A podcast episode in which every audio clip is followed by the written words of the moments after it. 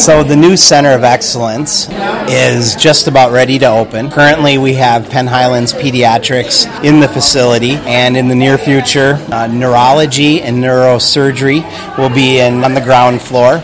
On the first floor will be uh, rehab, which includes uh, physical therapy, occupational therapy, and speech therapy. There will be a pool and, and all modern, state of the art uh, equipment and, and, tremendous amounts of space. Also, on the first floor will be orthopedics and sports medicine. On the second floor, pediatrics, Penn Highlands Pediatrics, as well as Penn Highlands Life's Journey OBGYN and perinatology. So, the objective of this new facility is to have like services like neurology, neurosurgery, OBGYN, and pediatrics all together so the patients can have the best experience possible all under one roof. So, this is all about patient experience, more efficiency for the staff, uh, collaboration among the providers, um, the physicians, etc.